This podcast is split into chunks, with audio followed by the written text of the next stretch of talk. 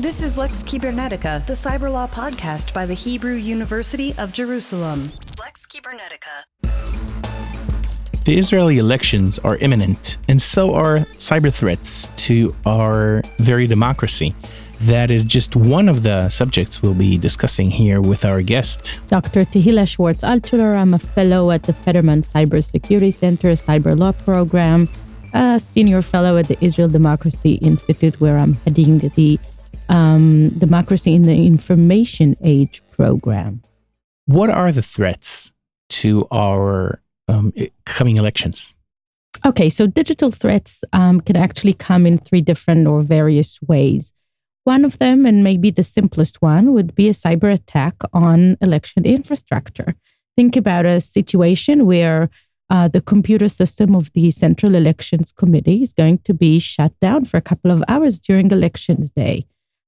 Someone can meddle with the results, or even like public trust could be diminished if something like that happens. The second type of threats could be hacking into servers. It could be political parties' servers, or politicians or candidates. Like servers. What we've seen in the United States with the Democratic Party and Hillary Clinton. Exactly. And what we've seen in Germany maybe like 2 months ago, where a lot of private information about politicians was actually hacked and published. The third type of threats, which is, I think, the most interesting and complicated one, is using technological techniques in order to manipulate public opinion. This could happen via social media, for example, with fake accounts. It could happen via botnets. It could happen via micro-targeting and the creation of psychographic private profiles of people, and then targeting specific messages towards them. That could happen via, let's say, WhatsApp or text messages. We're already seeing that in Israel. Yes, absolutely. We've seen that even during the 2015 election campaign in a more primitive way, where Prime Minister Netanyahu actually sent well-targeted text messages saying that the Arabs are going to the polls by buses during election day. Some people even claim that that was the game changer of 2015 elections. Absolutely, what we're going to see in this upcoming campaign is a little bit more sophisticated way of this campaign. We've seen that during last fall in the municipal elections in Israel. And we've started to seeing all different ways of manipulating public opinion, even recently. For example, about 2 weeks ago, we've seen meddling with Google search engine results, where one of the senior politicians in Israel was blamed by a fake news piece to be a Russian agent. And then when you started to look for his name, you could get like a whole bunch of search results connecting his name with being a spy. We've seen botnets created by or operated by politicians. But what we've also seen in Israel, which makes it even more interesting, is a claim by the head of the Israeli Shin Bet, the Israeli NSA, claiming that foreign countries are trying to meddle or to get involved in Israeli elections via cyber techniques. The Israeli military censorship actually tried to forbid saying which country it was, or which a country originated this kind of threat. But it seems to me that this combination of foreign countries meddling with elections and local campaigns trying to do the same thing makes it very, very hard to separate those two phenomena, as we actually have seen during the election campaign of 2016 in the United States. The reason why it's important for me to emphasize the fact that it's so difficult to separate those two is the fact that if it's a foreign country, sometimes it seems that any threat or any technique used by a foreign country should be forbidden in Israel, and therefore all of Israeli security agencies should get into action. Maybe they are behind the scenes. Maybe they just don't want us and those entities to know what they're doing. Yeah, but the thing is that when a security agency is getting into action, it doesn't have the checks and balances as, let's say, a civilian agency, like even the police. They can monitor citizens' political speech. They can monitor whatever we do on social media. That can create quite a chilling effect on political speech in Israel. Those agencies are not transparent. They are subject directly to the prime minister, who is in election times in some kind of a conflict of interest, considering the fact that he's one running of the for prime minister. Exactly. He's one of the nominees. So in this sense, we're in a quite complicated situation here because, first of all, it's very difficult to differentiate between foreign influence and local influence. Secondly, you need to decide which institution should be in charge of that. And we have private companies who are not eager to help with this, who are doing the least they can do to provide some kind of transparency. But really, it's not in their business interests to get into politics and block users and point to specific parties that are doing this. Well, I partially agree. First of all, we need to understand that both the biggest platforms like Google and Facebook and Twitter are selling their services, and all the ecosystem around them are selling the same services both to the Russian government and to local campaigns here in Israel, just as we've seen in other countries. It doesn't actually matter if you pay for those services in dollars and shekels or in rubles, right? That's the first thing. The second thing is that I think that the bigger platforms are trying to help, but they're doing the minimum they need. For example, Google has announced that it will not sell advertisers or political advertisements that are tailor-made during election campaign in Israel, just as they did in Ireland a couple of months ago. Facebook, on the other hand, has announced that it would supply transparency tools for identifying political advertisement during the elections campaign. The thing is that if we are looking at foreign and local interference or meddling with our understanding of the political process, I think that is never happening by or via political advertisement. It happens via, let's say, targeted WhatsApp messages and botnets, as I said before, and fake accounts. And those pieces of content are never even marked as propaganda.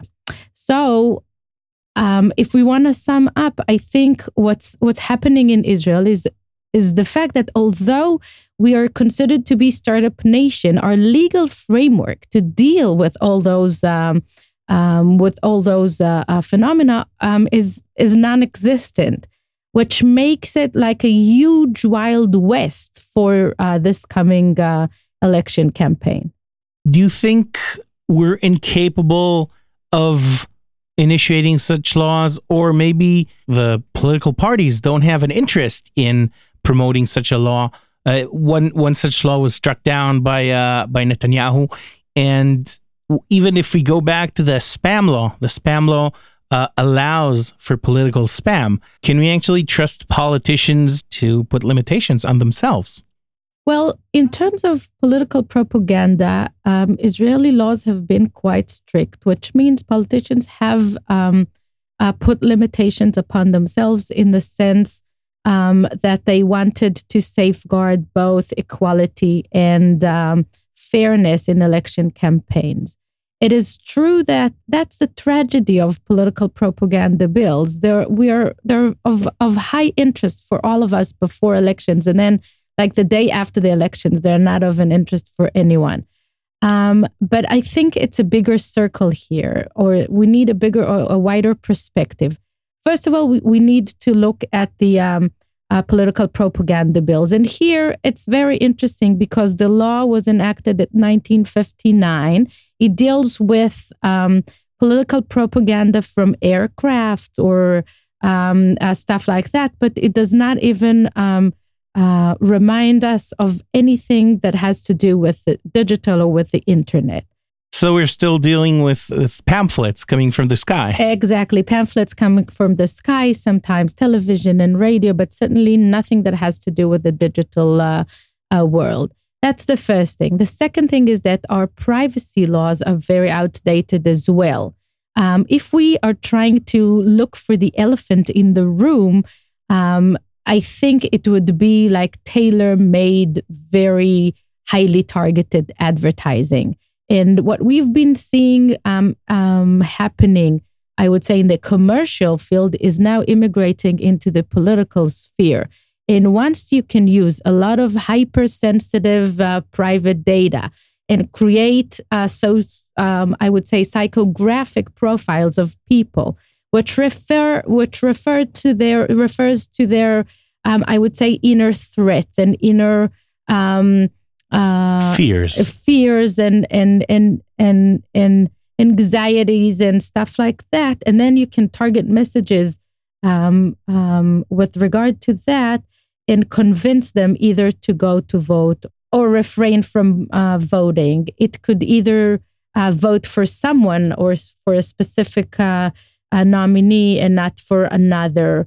It could also be used to convince people in believing in specific ideas or widening political polarizations, just using the elections in order to widen all kind of political and social gaps. When all those are happening, then I think it seems to be a matter of privacy, not only of elections. So is there any responsibility on the end users, on us, the voters, the citizens, not to give out that information, not to partake in that radicalization of ideas of the political discourse? That's an excellent question, actually, because I think that, for example, what we've seen in the GDPR and we've seen in other privacy bills in other countries is a try to strengthen our control over our personal data. The thing is that leaving all this responsibility on our shoulders is sometimes misleading because we are surrounded by so many apps that are trying to ask for our permission in those blurred words. And we're just giving it away.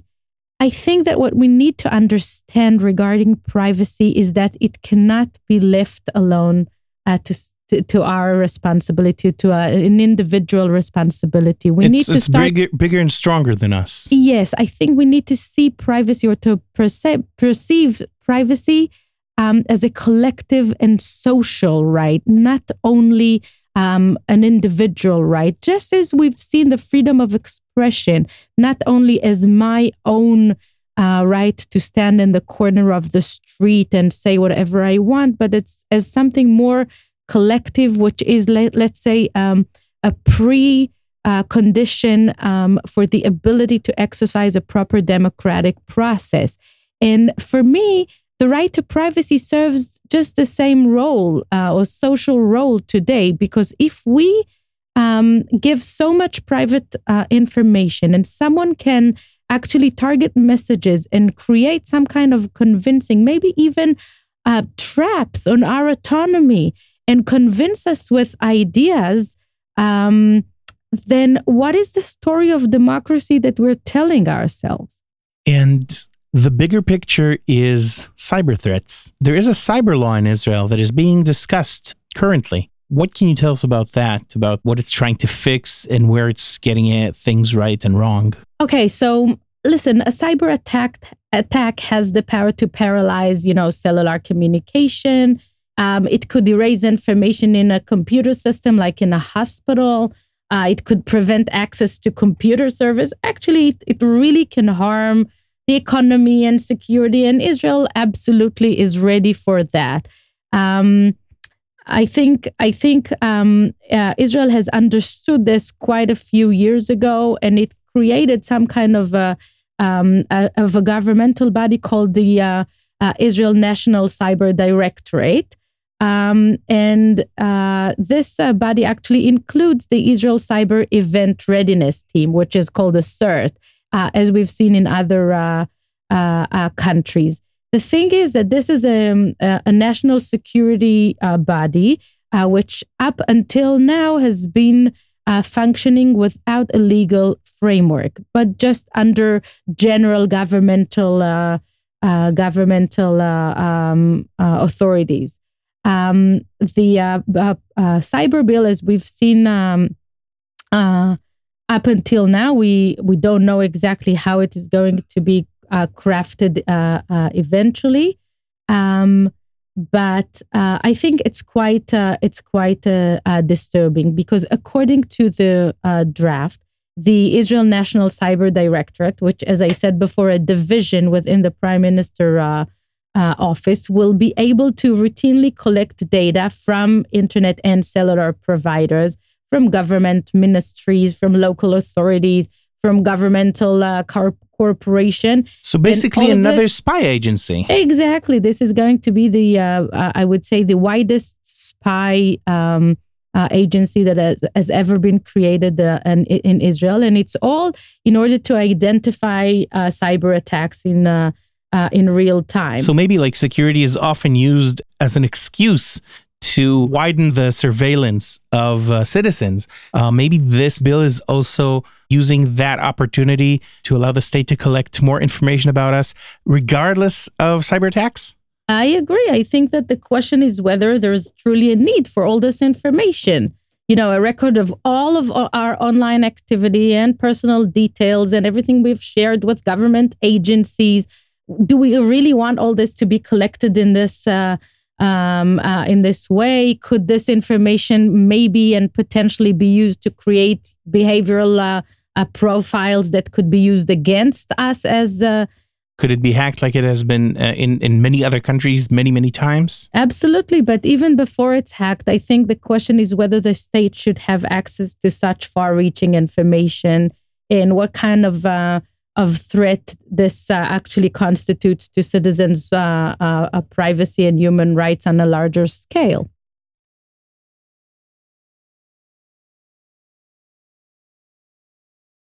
Are worried? Do you see people? Do you hear people saying that they're worried about their privacy, or is it something that's still not widely understood and accepted? I think, first of all, that we do see what we call the privacy paradox. On the one hand, when you ask people, do you care about your privacy? They would say, certainly yes. And then when you ask them, can you give up some private details in return to, 3 slices of pizza? They would say yes again. So in this sense, I think that, as I said before, privacy should not be left only like as a burden or as a responsibility on the shoulders of citizens. I also think that, for example, what happened with the Cambridge Analytica story has made some kind of an impact both abroad and in Israel. People do care more about their privacy. I think that in a sense, Cambridge Analytica was a little miracle, because it now helps me as an activist to try to convince decision makers and the general public to what extent influence, let's say, before the elections could actually harm the democratic process. So from a philosophical, theoretical threat, it's a concrete threat to our elections, to our... we can actually see, we can actually feel what it can do to us. Absolutely. So I've been working during the past 1.5 years in order to create a new privacy bill for Israel. It's a huge project, which I have completed about a couple of weeks ago. I was leading a group of experts in order to complete this this mission. Now, my question as an activist, not as an academic now, is how do I make this legal proposal, such an important legal proposal, get implemented into Israeli law? And unfortunately, my feeling is that I am going to need some kind of a catastrophe for this to happen. It could be like hacking the biometric database of Israel. It could be something else which would kind of wake up Israeli public and Israeli decision makers. It could be something that would happen during the elections, like what happened in America at 2016. But it's very obvious for me that the right to privacy should be the queen of human rights of the digital age. Because as we see now, it's not only my own personal control over my data, but rather a precondition for the ability to exercise a democratic process, to exercise a society where my autonomy is actually under threat. So we're thinking about privacy and how we use our social networks and how we give our credit card details. But we have kind of an enemy within. We have the personal assistants on our Android phones and smart speakers. We have Alexa on Amazon and Siri on Apple. And they really get a lot of intimate and private information about us because they help us all day long. They know a lot of details about us, what we do, when we go to work, when we wake up, what we like to eat, where we're going to travel. And they're collecting all that data. And God knows what AI is doing with that. Well, that's true. I've been researching AI for the past couple of years. And I think that the intersection of privacy and AI is really interesting from two perspectives. First of all, yeah, you're describing it quite well. Those personal assistants are going to know a lot about us, and they might create traps on our autonomy. Consider a situation where your personal assistant gets an email from your doctor because it actually reads all your emails, and in the this email, you can see the results of your last medical exams. And those exams show that your sugar rates in your blood are quite too high. And then you ask your digital assistant to order dinner, and it would say, okay, let's not order junk food today, but rather something healthier. And what if the digital assistant knows that every weekend you are going to the, let's say, neighborhood bakery and you purchase some cakes there? Should it block your credit card? Should it actually show you some kind of a very scary photo like on the cigarette boxes? Should it actually go and sell this information to your insurance company? So many hard questions. For me, what is like the most important or interesting part here would actually be the ability to convince you to change, or to nudge you to change your to change your behavior, because which is considered a good thing. We want our sports bracelet to tell us to walk more because we didn't walk enough. We want our smart assistant to tell us that we've had enough sugar for today. Exactly. This looks like something that could help us. Exactly. So this is exactly what I'm trying to research here. Where is the border between something which is very important and helpful for us, and where exactly is the a place where we kind of leave our personal consideration or personal conscience to a machine to decide? Is it easier for us to hear that we're overweight from a machine rather than from another person? Yeah. And also, do we have the right that like a human being would actually go over our personal data and not only machines? All those are very, very interesting questions for me. But I want to elaborate here on a specific point, which I find interesting with regard or in the context of privacy. The personal assistants are getting more and more person-like or human. For example, if we take a look at the new Israeli invented Google Duplex system, which kind of imitates our way of talking by saying and inserting into sentences really human-like propositions. This is a software that answers the phone for you as a business and talks to your clients. Exactly, but it could be developed into our personal assistant systems, and it seems to me that that's the way the industry is heading towards. Now, if we're talking about a digital personal assistant, which is going to accompany us wherever we go, at home, in the shower, maybe when we go to work, and would actually know anything or everything about us. But not only that, would talk to us in a very human-like way. What we've seen in the internet up until now was a very interesting psychological phenomena called the online disinhibition effect, which means that we act towards our machines as if they were actually machines. That's why we allow ourselves to give so much personal information. That's why we tend to talk in such an, I would say, unpolite way on social media, because sometimes we tend to forget that on the other side of the machine, there might be human beings. But what's going to happen when we feel towards the machine as if it would be a real human being?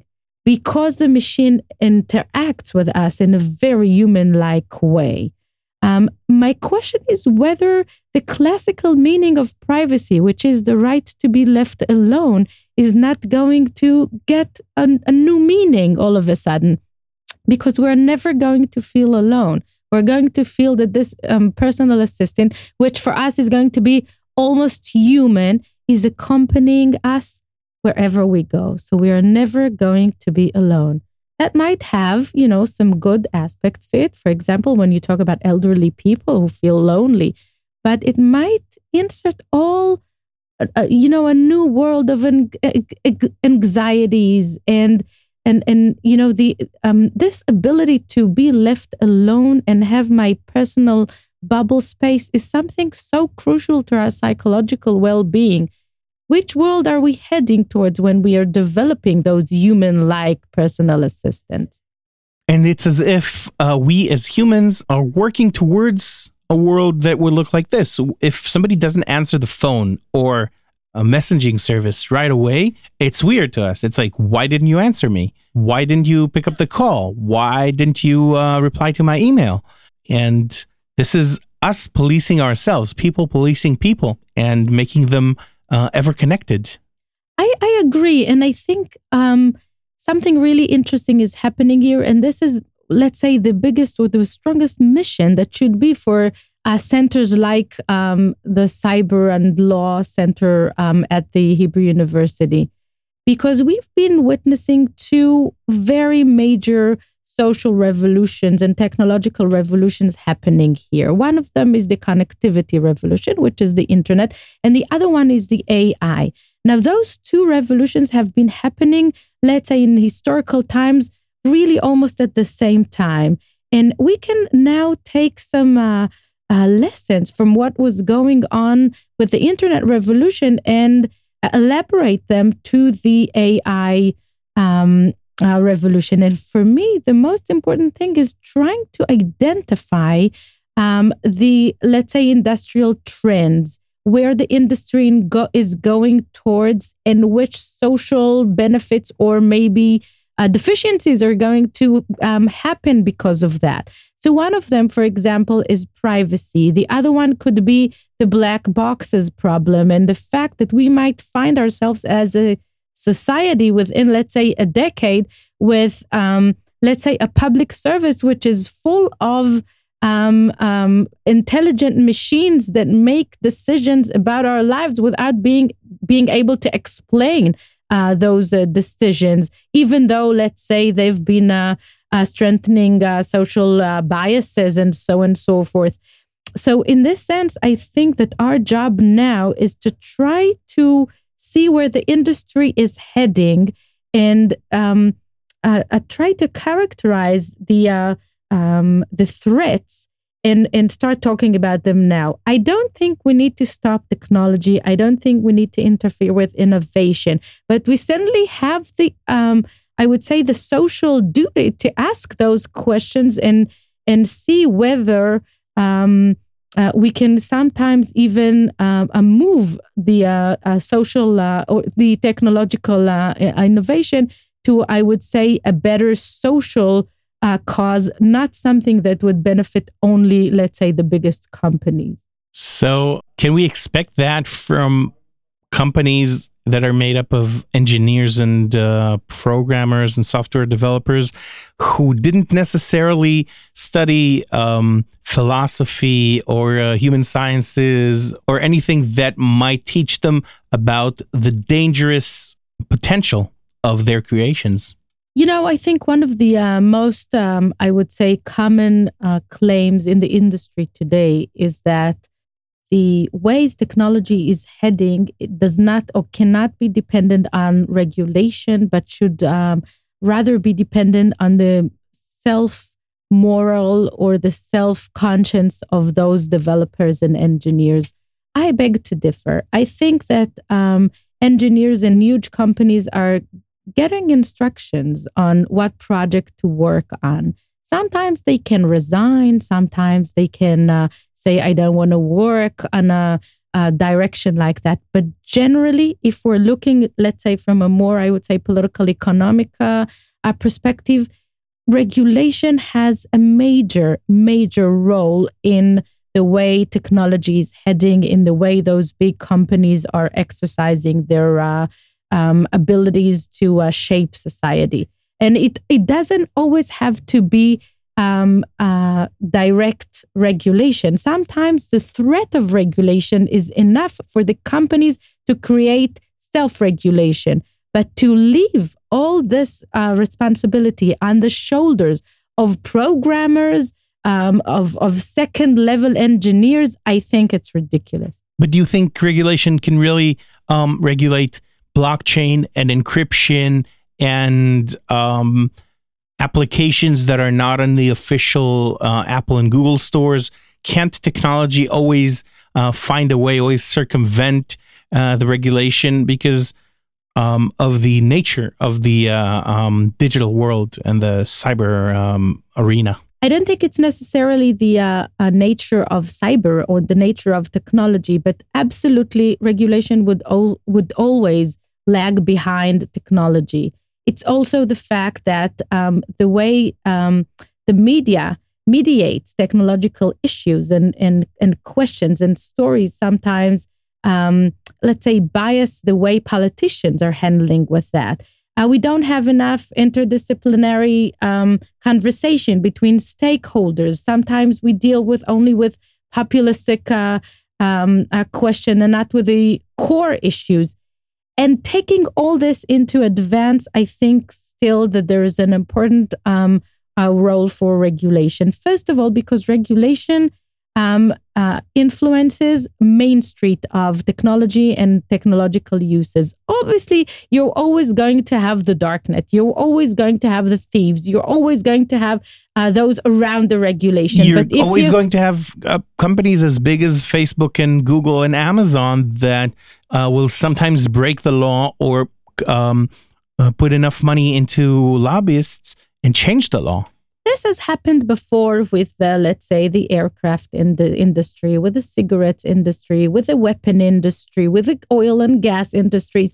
We've seen that before, but we've also seen the ability to create the New Deal in America. We've seen breaking the huge Bell company into baby Bells. We've seen society being able to combat or maybe to cope with what was considered to become a major social threat. I think that 2018 and after that 2019, which is coming now, are going to show us some kind of a shift in the approach of governments around the world, or maybe sometimes multi-government organizations, which are going to start taking care of what is going on with social media. We understand now that what is going on in terms of hate speech, in terms of fake news, in terms of threats to democracy by polarizing societies to a level which endangers us, all those issues need to be taken care of, and obviously privacy. So it took sometimes, maybe one or two generations in order to cope with those questions, to understand the meaning and cope with them. But it kind of helped eventually. So regulation is not perfect. Absolutely not. But sometimes even the threat of regulation can create wonderful things. Dr. Tehila Schwartz Altshuler, thank you very much. It was a pleasure. This was Lex Kibernetica. Lex Kibernetica. More episodes are available at the Hebrew University's Cybersecurity Research Center site at csrcl.huji.ac.il.